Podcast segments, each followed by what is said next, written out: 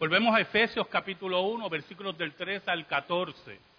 Y vamos a tener una serie de sermones que le he puesto de título El rompecabezas de Dios. No sé cuántos de ustedes les gustan los rompecabezas. Mi primer contacto, me acuerdo como ahora, fue a los cinco años en kindergarten. Mi esposa todavía se sorprende que yo me acuerdo de mi kindergarten y me acuerdo hasta de mi prekinder. Pero más bien me acuerdo de mi prekinder por las rabietas que yo hacía y me acuerdo del evento y la maestra frustrada conmigo. Pero me acuerdo del primer rompecabezas que era de bloquecitos, ¿verdad? Tenía una forma de luna, otra de estrella, otra de círculo, otra de cuadrado. Bueno, todos esos bloquecitos, ¿verdad? Y yo los acomodaba y para mí no era ningún esfuerzo. Y entonces llegaba a mi casa y le decía a mi mamá, y ella decide comprarme un rompecabezas para mi edad. Ah, pero era diferente la cosa. Ya no eran bloquecitos, porque yo miraba las formas y las podía introducir. Pero entonces me dejé llevar por los colores. Usted sabe que los rompecabezas tienen el dibujo al frente, ¿verdad? La caja. Entonces yo me dejaba llevar por los colores y empezaba a armar el rompecabezas. Pero, como todos ustedes saben, los que han usado rompecabezas y les gusta, llega un momento que te cansa el rompecabezas porque ya lo sabes de memoria y lo armas como te da las ganas. Y yo empiezo a presionar a mi mamá para que me compre un rompecabezas. Aparentemente mi mamá creía que yo era Einstein y me, y me compró un rompecabezas de mil piezas. Y yo recibo esa caja, hermano, tan entusiasmado y tan grande. Y era un paisaje de eso, de los Estados Unidos, así, de, de otoño, ¿verdad? Con un venadito en el medio. Y yo, ah, tremendo, esto va a estar tremendo. Esto va a estar tremendo. Oramos, hermano. Dios bueno, gracias te damos porque todavía nosotros no sabemos lo que es la adversidad. En esta hora, Señor, tú que eres tan bueno y tan misericordioso, escóndeme bajo la sombra de la cruz, perdona mis pecados y ayúdame. Llega al corazón de tu pueblo con tu palabra en el nombre de Cristo Jesús. Amén y amén. Como todos sabemos, el apóstol Pablo fue formado en la fe farisaica y ya tenía todo el contexto del complejo religioso armado en su mente. Pertenecía al pueblo del pacto, a Israel, y al mismo tiempo era un hombre celoso, pero camino a Damasco tuvo un encuentro con Jesús. Y yo estoy muy seguro que todo ese rompecabezas que estaba armado en la mente de Pablo se hizo un revoltillo. Y todo lo que tenía y todo lo que pensaba de Israel, del pacto, de las promesas, ahora era cuestionado. Ese que perseguía, esa iglesia que perseguía, ese hombre que lo odiaba, lo buscó, lo llamó y lo salvó. Y eso crea un problema profundo en la mente del apóstol Pablo. Todos nosotros hemos pasado por eso. Hemos creído unas cosas y de momento alguien nos hace sal y agua nuestros pensamientos. Ayer, en el programa de radio, el mismo se titulaba, ¿Es Israel el reloj de Dios? una enseñanza del dispensacionalismo es que Israel, nosotros tenemos que mirar a la tierra de Israel para ver los últimos tiempos. Y demostramos bíblicamente que eso era incorrecto. Terminado el programa, un hermano me llama por teléfono a mi celular y me indica, la persona que estaba hablando, estaba muy interesante el programa, muy bueno, pero él está equivocado en algo. yo, ¿sí en qué, hermano? Diga. Israel es el reloj de Dios.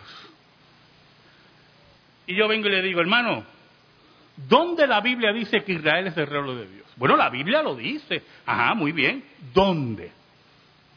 Le pregunto yo nuevamente. Y él me dice, bueno, yo no le puedo contestar eso ahora porque estoy guiando. Pero yo sé que en la Biblia, pues vamos a hacer algo, hermano. No, no, pero escúcheme usted a mí. Israel es reloj. Pero espere, espere, espere, porque de nada vale discutir por ideas. Mi plan era decirle que cuando llegara a la casa, buscara todos los textos bíblicos, que no va a encontrar ninguno. Todavía no he visto ninguna relojería en la Biblia.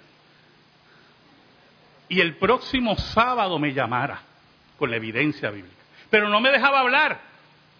No me dejaba hablar. Era una persona que me llama e insiste en poner la conversación. Y yo como no tengo tiempo para necedades, le colgué el teléfono. ¿Y qué es lo que ocurre?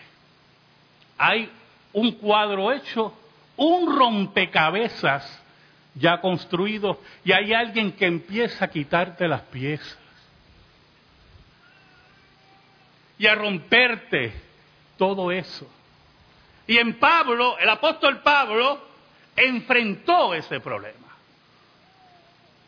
Enfrentó esa disyuntiva entre el Pablo judío, que ya tenía un concepto de Dios y un concepto del Mesías, y el Pablo que se encuentra con Cristo. ¿Sabe? Cuando yo cojo aquella caja de mil piezas, a mí, sinceramente, hermano, la boca se me hizo agua. Era un nuevo reto, ¿verdad? Y yo abro la caja, saco las piezas, mil piezas. Entonces empiezo con mi táctica, los colores. Vamos a buscar los colores. Pero lamentablemente, en un paisaje norteamericano de otoño, todo es anaranjado. Tonalidades de anaranjado y seco, ¿verdad? Y yo trataba. Y esta pieza no entraba. Y en una, la rabia que me dio fue tan grande. Y no es broma, hermano cojo dos piezas con entrada y cojo un martillo. Esta pieza tiene que entrar aquí porque tiene que entrar aquí. Porque ya estaba frustrado. Me acuerdo como ahora, hermano. Eso hay una técnica para hacer eso, esos rompecabezas. Mi mamá no la conocía, yo menos. Duré 72 horas en mi frustración. Puse el rompecabezas al lado, lo metí en la caja, sinceramente quería votarlo, pero no podía, era el regalo de mi madre. Y mi mamá se da cuenta y me pregunta, ¿no te gustó el rompecabezas? Y entonces los niños son orgullosos, pecadores al fin. Yo lo hago después, mami, que ahora estoy cansado. Ya yo tenía ocho años. Mami, yo lo hago después.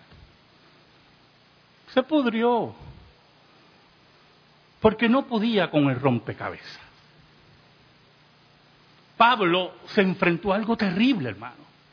Todo su pasado había perdido significado. Tenía nuevas piezas en sus manos. Un rompecabezas de cinco mil piezas. ¿Cómo voy a armar este rompecabezas? ¿Qué voy a hacer con todas estas piezas? ¿Qué voy a hacer con Jesús? ¿Qué voy a hacer con los gentiles? ¿Qué voy a hacer con lo que yo he conocido? Preguntas que usted se ha hecho también. ¿Qué voy a hacer con esto? El apóstol Pablo empezó a ser enseñado por los otros apóstoles, pero principalmente por Jesús. Y empezó a recibir revelaciones directas de Cristo. Y ese rompecabezas empieza a tomar forma frente a él.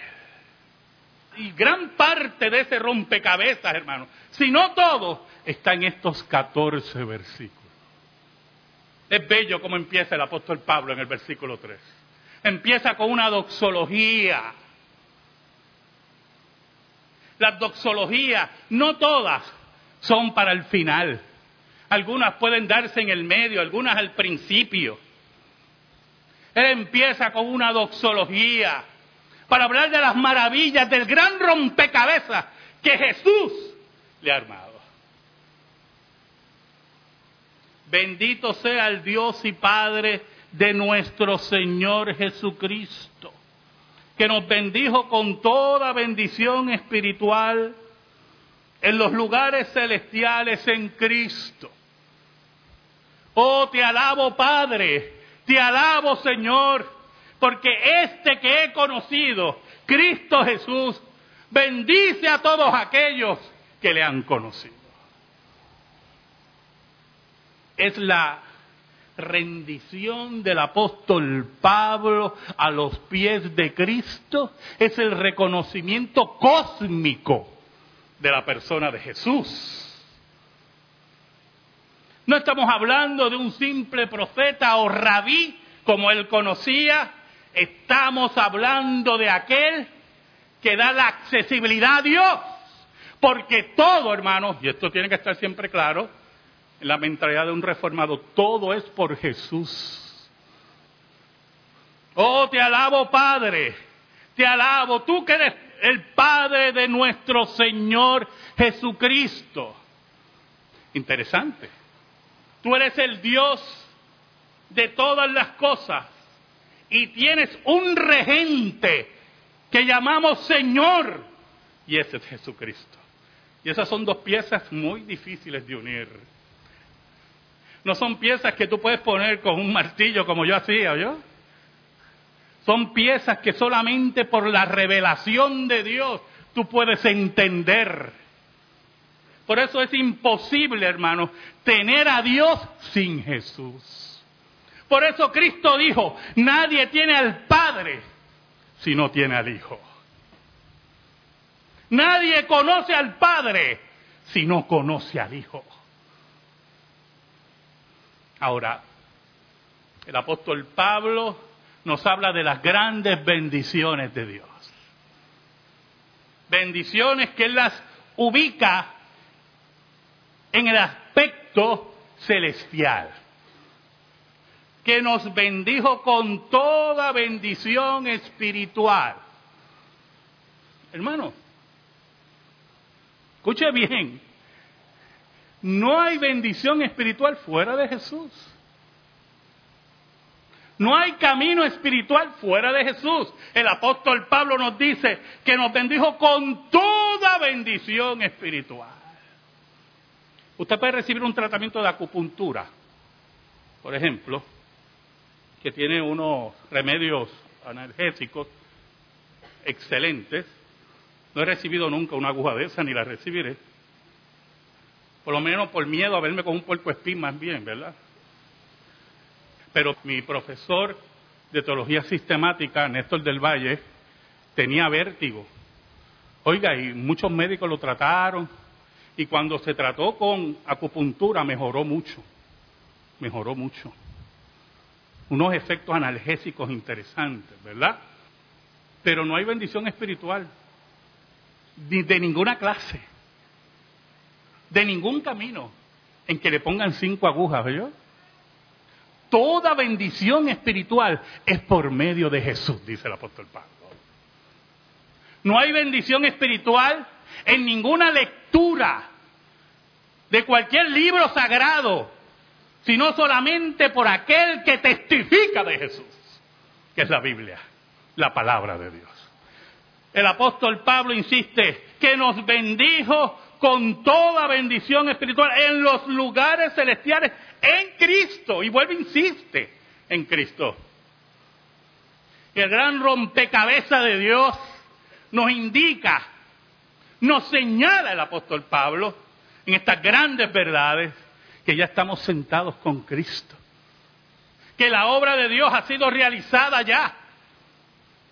Que ha sido culminada en el decreto de Dios. Que no hay bendición fuera de Cristo.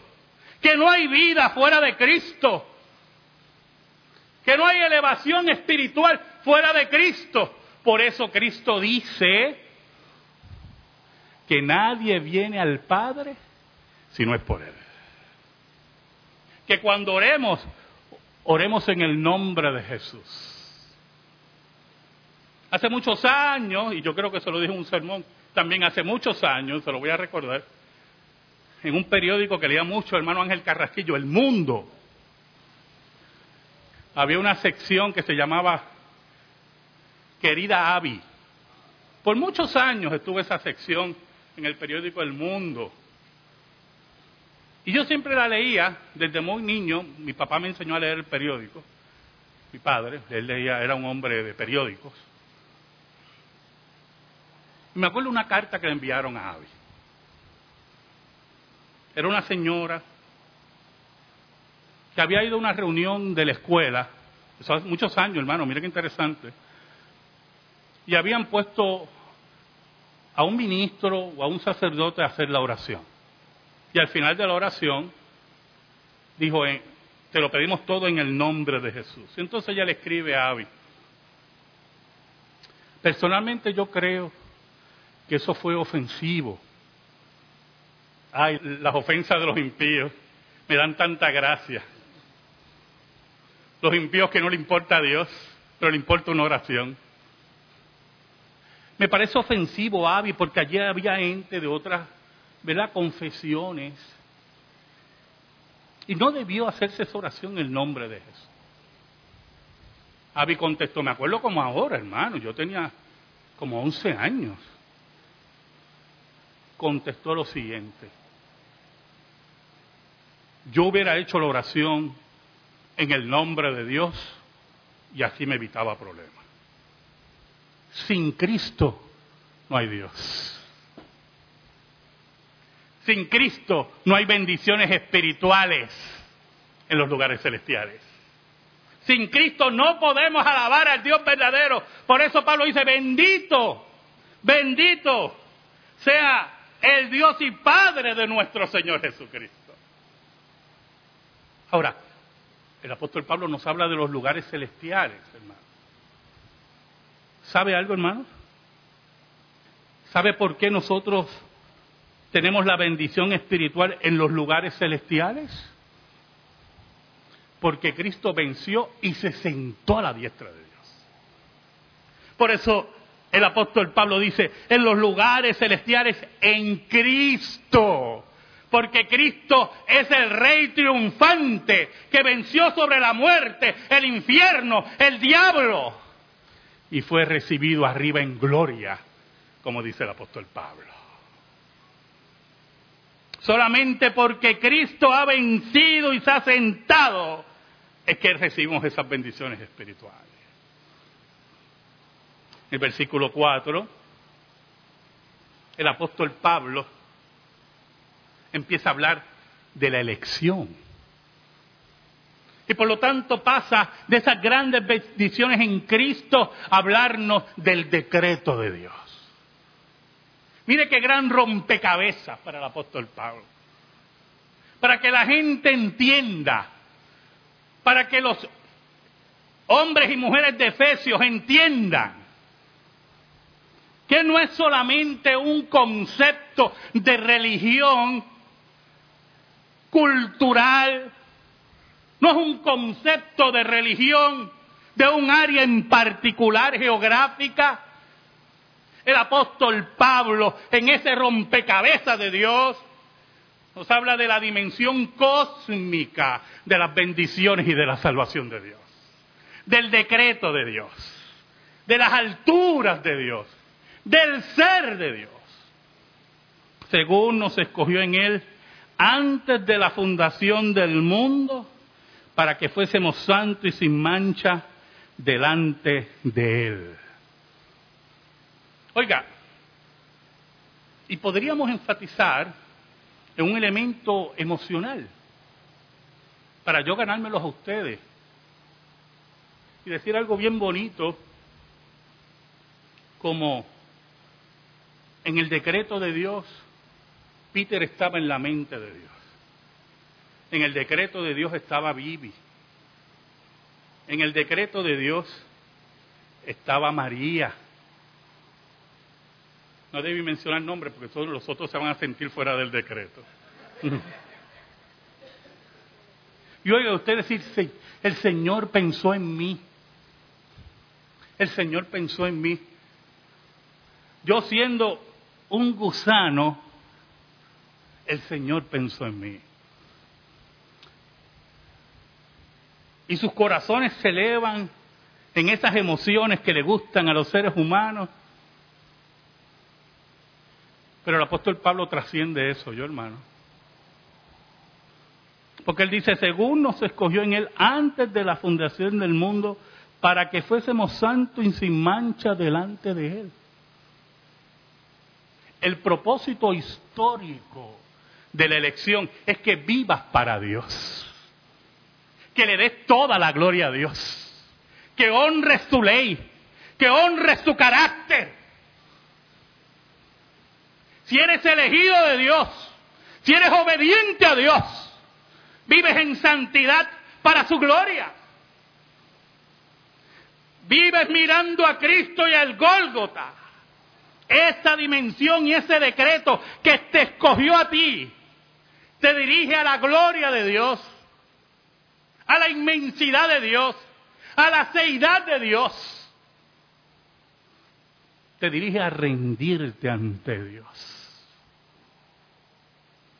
a darle pleitesía, ese gran rompecabezas de Dios. En un acto soberano, en el cual no estuvo envuelta tus obras, ni tu carácter, ni sentimentalismo bobo, ni religiosidad barata. Dios en un acto soberano y por sus razones que Él solamente conoce, nos escogió para ser pueblo suyo. Y el apóstol Pablo en estas grandes verdades va armando ese rompecabezas ante la iglesia de Éfeso ese rompecabezas que por fin él tiene armado y que lo lleva a militar hasta la muerte por Cristo. Los llama en un mundo de pecado a ser hombres y mujeres santos. Los llama en un mundo con mácula a ser hombres y mujeres inmaculados. El versículo 5, el apóstol Pablo cambia la palabra de escoger y utiliza la palabra predestinación. Y yo sé que algunos de ustedes han encontrado con personas, porque yo me los he encontrado, que niegan la doctrina de la predestinación y se atreven a decirte, si me consigues la palabra predestinación en la Biblia, lo creo. Y uno se sorprende, número uno, de personas que niegan la predestinación sin haber leído la Biblia. El apóstol Pablo dice, en amor, habiéndonos predestinado. Esa palabra amor. ¿Sabe lo que significa amor ahí? Dios se acercó, se movió hacia los suyos. ¿Sabe lo que significa amor ahí?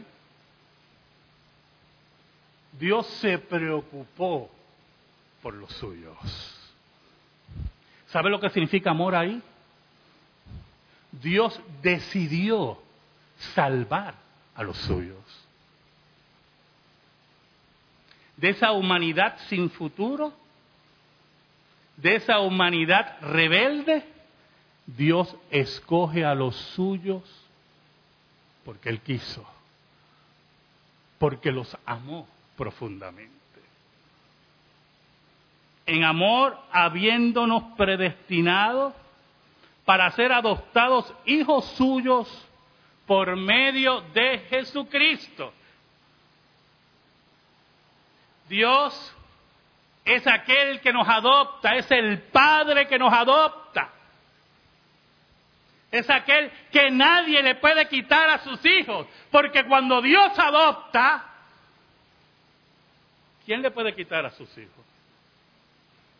Aquí no hay departamento de la familia que pueda con la adopción de Dios, ¿oyó? Aquí nadie se puede enfrentar a la adopción de Dios. Dios nos escoge, Dios nos ama, Dios nos pone en su regazo. Somos hijos adoptivos de Dios. Y la adopción de Dios tiene una firma, hermano. Tiene un documento, ¿yo? Usted sabe que las adopciones tienen documentos y usted firma y firma documentos. Aquellos que han adoptado me cuentan, ¿verdad? Todo lo que firman y todo el proceso para adoptar a alguien. Bien difícil. Adoptar un niño, una niña. Bien difícil. Pues mire, aquí también hubo papeles. El apóstol Pablo nos dice, en amor, habiéndonos predestinado para ser adoptados hijos suyos por medio de Jesucristo. El Gólgota firma la adopción de Dios. El Gólgota garantiza la adopción de Dios. El sacrificio de Cristo garantiza las bendiciones de Dios. Aquí nadie puede anular el Gólgota y los beneficios de la cruz. Ahora, uno se preguntará, escuche bien, este gran rompecabezas del apóstol Pablo, ¿verdad? ¿Por qué Dios hizo las cosas así? ¿Por qué el plan de Dios que se desenvuelve entre nosotros ahora, verdad? ¿Por qué Dios hizo las cosas así? ¿Por qué no hizo las cosas un poquito más fáciles, verdad? Que nosotros siempre con nuestros atajos y nuestros caminos cortos Mire cómo dice el apóstol Pablo. Para ser adoptados hijos suyos por medio de Jesucristo, según el puro afecto de su voluntad. Que alguien podía venir donde el apóstol Pablo y preguntarle, ¿verdad? Pero ¿y por qué las cosas son así? Recuerde que el apóstol Pablo está estableciendo doctrina. Cosas que no se habían oído. Nuevos conceptos. Armando un gran rompecabezas armando la profecía del Antiguo Testamento como debía ser. El apóstol Pablo contesta, oye, Dios ha hecho las cosas así porque Él ha querido que sean así, según el puro afecto de su voluntad. Pero las califica, hermano. Todos los actos de Dios son santos. Todos los actos de Dios son puros. Nada puede ser cuestionado. Dios es el Dios santo,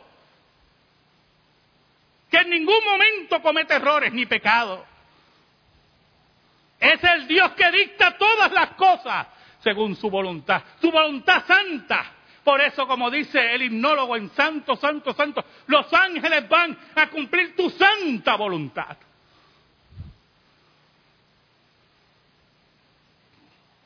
¿Y cuál es el propósito de todo esto? Oiga, mira qué interesante. El apóstol Pablo empieza con la primera persona de la Trinidad, el Padre.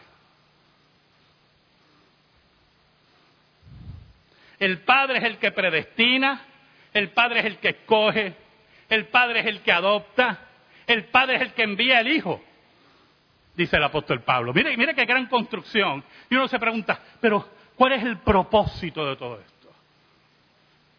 Y yo sé que algunos pelagianos, de aquellos que quieren la gloria del hombre, salen corriendo y diciendo, no, todas estas cosas ocurren porque Dios quiere salvar al hombre y se desespera. Y algunos hablan de esa imagen de Cristo llorando. ¿Usted lo ha visto? Ven, ven, el Señor está llorando. Pero el apóstol Pablo nos dice en el versículo 6, para alabanza de la gloria de su gracia, con la cual nos hizo aceptos en el amado. Oiga, introduce dos términos muy importantes ahí. Gracia y aceptos. Para alabar la voluntad graciosa de Dios. Para alabar a ese ser maravilloso que sin nosotros merecer nada, Él por gracia nos da todo. Sin nosotros merecer nada, Él nos escogió. Sin nosotros merecer nada, el Padre nos bendice en lugares celestiales. Sin nosotros merecer nada, el Padre nos adopta. Y por esa gracia es que nosotros somos aceptos. Pero mire qué tremendo, este el apóstol Pablo es tremendo. Aceptos, pero ¿en quién? En el amado. Porque todo es por Cristo. Todo es por Cristo y para la gloria de Dios. Aquí la razón tiene que ser la gloria de Dios. Aquí cuando cada ujier trabaja es para la gloria de Dios. Cuando cada diácono trabaja es para la gloria de Dios. Cada anciano trabaja es para la gloria de Dios. Aquí los intereses son los intereses de Dios y los negocios de Dios. Y cuando en tu mente y en tu corazón tú te desvías, estás buscando tu gloria. Estás buscando tu aceptación. Estás buscando que tu nombre brille. Sea maldito tu nombre. Aquí el nombre de Cristo es el que tiene que brillar. ¿Sabe, hermano? Cuando yo se el rompecabezas al lado, al tiempo mi mamá se dio cuenta. Y me compró otro, menos complicado ¿verdad? Ya no de Einstein, pero un poquito de Isaac Newton. pero ya yo le tenía miedo a los rompecabezas. Me decepcionaba la derrota. Me entristecía y me molestaba. Y no quise saber más de rompecabezas. ¿Sabes algo? Dios no puede ser derrotado. El rompecabezas de Dios, nadie, nadie lo puede frustrar. Amén. Gracias te damos, Señor, por tu palabra eterna. Y te pedimos, Señor, en el nombre de Cristo, que esa palabra esté en nuestra vida y en nuestro corazón por Cristo Jesús. Amén. Y amén. Estamos en silencio, hermano.